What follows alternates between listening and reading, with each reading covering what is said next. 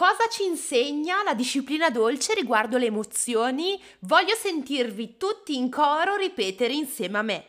La disciplina dolce ci insegna che tutte le emozioni sono utili e servono a dirci qualcosa. Non esistono emozioni positive o negative, ma ogni emozione ha un ruolo importante all'interno della nostra vita.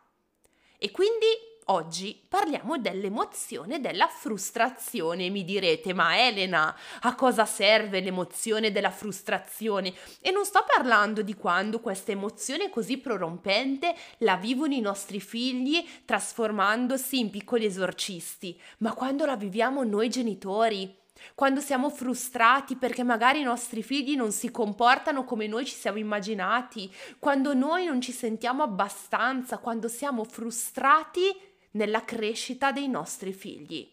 Sedetevi perché oggi parleremo proprio di frustrazione come emozione negli adulti. Io sono Elena Cortinovis, educatrice, pedagogista e convinta sostenitrice della disciplina dolce. La mia voce ti guiderà anche nei giorni in cui essere genitore è difficile come una montagna da scalare a mani nude. Non mollare la presa. Ascolta il mio podcast. Bene, partiamo subito parlando del concetto di frustrazione quando ci sentiamo frustrati, quando questa emozione pervade il nostro corpo? Beh, in genere la frustrazione scaturisce dal mancato ottenimento di quello che vogliamo, che può essere un figlio bravo e obbediente, può essere un bel voto a scuola, un eh, obiettivo lavorativo, una bella cena con nostro marito o nostra moglie o ancora in maniera più profonda può essere magari qualcosa di più importante, magari quando urliamo con i nostri figli e non è quello che volevamo, quando nostro marito o nostra moglie non ci ascolta e noi vorremmo tanto essere ascoltati. Insomma, l'emozione raccontata così sembra negativa, sembra impossibile da trasformare in emozione utile, come qualcosa che mi fa stare così male, che mi fa sentire così impotente essere utile a me. La prima cosa che vorrei fare è distruggere l'emozione della frustrazione e trasformarla invece in gioia, in successo, in orgoglio. Beh, oggi invece voglio farti cambiare idea, è la mia specialità, e quindi vorrei farti pensare a come invece quando noi riusciamo a gestire l'emozione della frustrazione, perché in realtà la parte più difficile è gestirla, è non farla diventare prorompente, proprio come quando non vogliamo che le emozioni diventano prorompenti nei nostri figli. Bene, quando noi riusciamo a gestirla, l'emozione della frustrazione ci risveglia. È un'emozione che è in grado di dare attenzione a ciò che è importante per noi e quindi farci reagire. Rabbia e frustrazione hanno in comune la capacità di farci annebbiare la vista, di non farci guardare più la realtà a noi circostante con razionalità. Le nostre emozioni ci pervadono e quindi non vediamo via d'uscita, viviamo la frustrazione come un buco nero che ci risucchia e che non ci può dare possibilità di scelta. Ecco, nell'episodio di oggi voglio proprio dirvi questa cosa, segnatevela, scrivetevela sul vostro diario dove volete. La frustrazione trasformata in azione può davvero fare la differenza. Le reazioni che possiamo tirar fuori, tiriamo fuori le palle quando siamo frustrati, possono davvero aiutarci a migliorare e adesso vediamo come. Sono due i suggerimenti che ti voglio dare nei prossimi minuti. Il suggerimento numero uno è questo, ossia nel momento in cui tu ti rendi conto che sei frustrato, che non vedi via d'uscita, che la realtà intorno a te non è quella che ti eri immaginato, prova a pensare a quello che puoi fare per migliorare. Lo so, sembra un suggerimento scontato e banale, ma in realtà se ci pensi non lo è. Se tu riesci a gestire queste emozioni, penserai anche che sono un campanello d'allarme di qualcosa che puoi migliorare. Partendo da questo presupposto, puoi sederti e razionalmente creare una sorta di brainstorming, ossia di idee, di suggerimenti, di consigli che dai a te stesso su quelle che possono essere le possibili soluzioni per migliorare. Questo cosa significa? Voglio provare a guidarti in questa consapevolezza.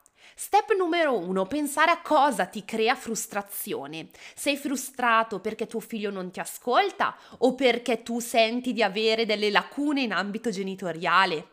Sei arrabbiato perché non sei uscito a cena o perché tua moglie ti ha detto che dovete risparmiare dei soldi? Sei frustrato perché il tuo capo ha rifiutato un'idea o sei frustrato perché secondo te non l'hai espressa nel tuo massimo delle capacità? Quindi quando sarai qui seduto a ragionare, lo step numero uno deve essere proprio quello di razionalizzare il motivo della tua frustrazione. Lo step numero due sarà quello di dire come posso migliorare questa situazione? come posso fare, come posso muovermi per, per, stare meglio e trasformare questa frustrazione nell'azione che mi porta a migliorare. Ma attenzione, detta così sembra facile, poi quando vi siederete a farlo eh, sarà molto più complesso, ma a tal proposito ci colleghiamo al secondo punto di cui vi volevo parlare, cioè perché poi una volta arrivati a questo punto e avete ragionato sul fatto che il motivo della vostra frustrazione, io ovviamente vi faccio un esempio in ambito educativo perché è il mio settore, ma ovviamente poi voi potete riproporlo in ogni ambito della vostra vita, in ambito educativo può essere il mio problema è che mio figlio mi ride in faccia quando lo sgrido. Questo mi provoca frustrazione, questo mi porta ad urlare contro di lui, ma questo non funziona. E qui si apre un bivio. E cosa succede? Questa situazione la devo accettare o la devo cambiare? Perché lo sappiamo bene, noi possiamo sforzarci a trovare soluzioni nella maggior parte dei casi, nella maggior parte dei motivi che alimentano questa nostra emozione così difficile da accettare, ma vi assicuro che ci sono una marea di situazioni in cui trovare una soluzione è impossibile. E per assurdo la soluzione dell'assenza di soluzioni è accettare che quella situazione non si può cambiare. Ritornando al nostro esempio del bimbo che ti ride in faccia quando tu gli parli o quando tu magari gli dici no, in questo caso la soluzione si può trovare. Per evitare che il tuo bambino ti ride in faccia, puoi ad esempio essere tu il primo a non ridergli in faccia quando lui ti dice qualcosa ma dall'altra parte c'è tutta una sfera di accettazione e quindi di impossibilità di cambiare questo atteggiamento di tuo figlio, arrivando alla consapevolezza che un bambino di un anno e mezzo barra due anni quando tu gli dici no, lui ti ride in faccia non perché ti vuole sfidare, ma perché cerca di ridere, perché in genere in tutti gli altri momenti della giornata, quando lui ride, tu ridi. E quindi vedendo la tua faccia arrabbiata, cerca di riportare in te il sorriso con un sorriso. Il suo cervello così immaturo non gli fa capire che se tu ridi di fronte a una persona arrabbiata farai arrabbiare ancora di più questa persona perché penserà che tu lo stai sfidando. Il cervello di un bambino di due anni non è maturo a tal punto da fare un ragionamento del genere.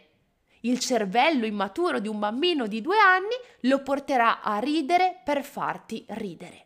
E quindi capite che in questo ambito la tua frustrazione è legata da una parte che si può migliorare, ma un'altra parte che è da accettare e accettare che certi meccanismi e comportamenti dei nostri figli non si possono modificare, plasmare o resettare è, una, è un'enorme consapevolezza che ti permetterà di gestire meglio la tua frustrazione, perché primo non penserai che tuo figlio ha qualcosa che non va, ma secondo non penserai che tu genitore stai sbagliando qualcosa. Perché la maggior parte delle situazioni che ci fanno incazzare con i nostri figli fanno parte della loro crescita e attenzione, non sto dicendo che tuo figlio non deve avere regole, quindi deve accettare tutte le cose che lui fa. Ed è per questo che lo step numero uno che ti ho detto da fare è siediti e creati un brainstorming delle idee su ciò che puoi e non puoi migliorare. Ma la consapevolezza più importante è capire e accettare che non tutto ha una soluzione. Io ora non voglio smontare tutte le tue credenze e dirti che non ce la farai mai. Noi possiamo sempre migliorare in ogni ambito della nostra vita, ma ci sono delle cose che dobbiamo accettare, che dobbiamo pazientare e con il tempo miglioreranno. Non vuol dire, ragazzi, gettare la spugna e dire ah, mio figlio mi ride in faccia, chi se ne frega.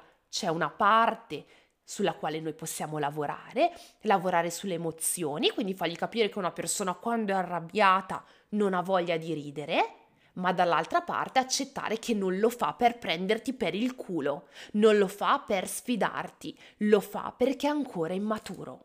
Io vi ho fatto questo esempio, ma ovviamente in ogni ambito ci sarebbero centinaia di migliaia di esempi da fare. Ultimamente sono sommersa da messaggi sullo spannolinamento. Spannolinamento crea frustrazione nel genitore che non riesce a gestirlo perché il bambino fa un po' di pipì in giro per casa, magari sul divano, magari sul tappeto e questo genera frustrazione legata all'incapacità magari di gestire questo momento, la paura di non aver colto il momento giusto, la frustrazione perché vediamo nostro figlio grande, pronto a essere spannolinato e invece non ce la fa. Ecco, anche in questo ambito ci sono alcune cose che vanno magari cambiate, accompagnate, modulate sulla fase dello spannolinamento con vostro figlio, ma altre che vanno accettate. Vostro figlio per imparare a star senza pannolino si dovrà bagnare. E questo è un dato di fatto e quindi è inutile per assurdo esplodere di fronte a queste situazioni perché primo non sono d'aiuto al tuo bambino che si sentirà in colpa per una cosa che non sa controllare e secondo è una frustrazione dettata da qualcosa che è assolutamente normale. Torniamo un attimo all'immagine di voi stessi seduti davanti al vostro diario oppure persi nei vostri pensieri in cui pensate alla situazione che vi genera frustrazione e vi domandate cosa devo accettare e cosa invece devo cambiare. Per aiutarvi a fare questo lavoro pensate sempre a lungo termine, ossia questa situazione se non la cambio dove mi porterà? Questa situazione, se la accetto, dove mi porterà?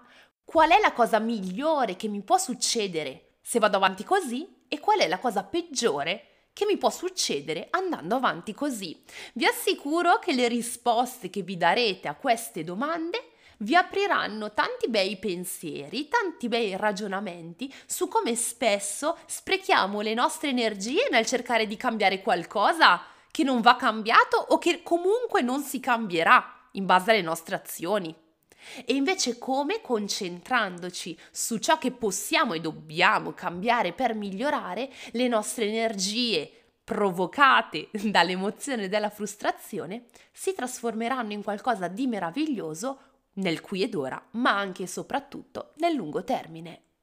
Ammetto che l'episodio di oggi ha preso una piega parecchio introspettiva e che forse ascoltato una volta sola non basta. Riascoltatelo in un altro momento della giornata in cui magari siete più tranquilli e magari in condivisione con altre persone che potrebbero aiutarvi a fare questo lavoro. Inizialmente probabilmente sarà difficile metterlo in pratica, ma se ve la sentirete e vi affiderete a qualcuno a voi vicino o persone alle quali comunque comunque voi vi fidate, non vi sentirete soli, avrete un altro punto di vista, quindi se non siete abituati a lavori di problem solving e introspezione, facendolo con qualcuno vi potrete aprire un pochino di più a nuove prospettive e a nuove idee e lavorare anche un pochino sull'osservazione oggettiva delle situazioni perché vi renderete conto che come vedete voi la vostra realtà sarà estremamente diverso rispetto a come gli altri vedono la vostra stessa realtà.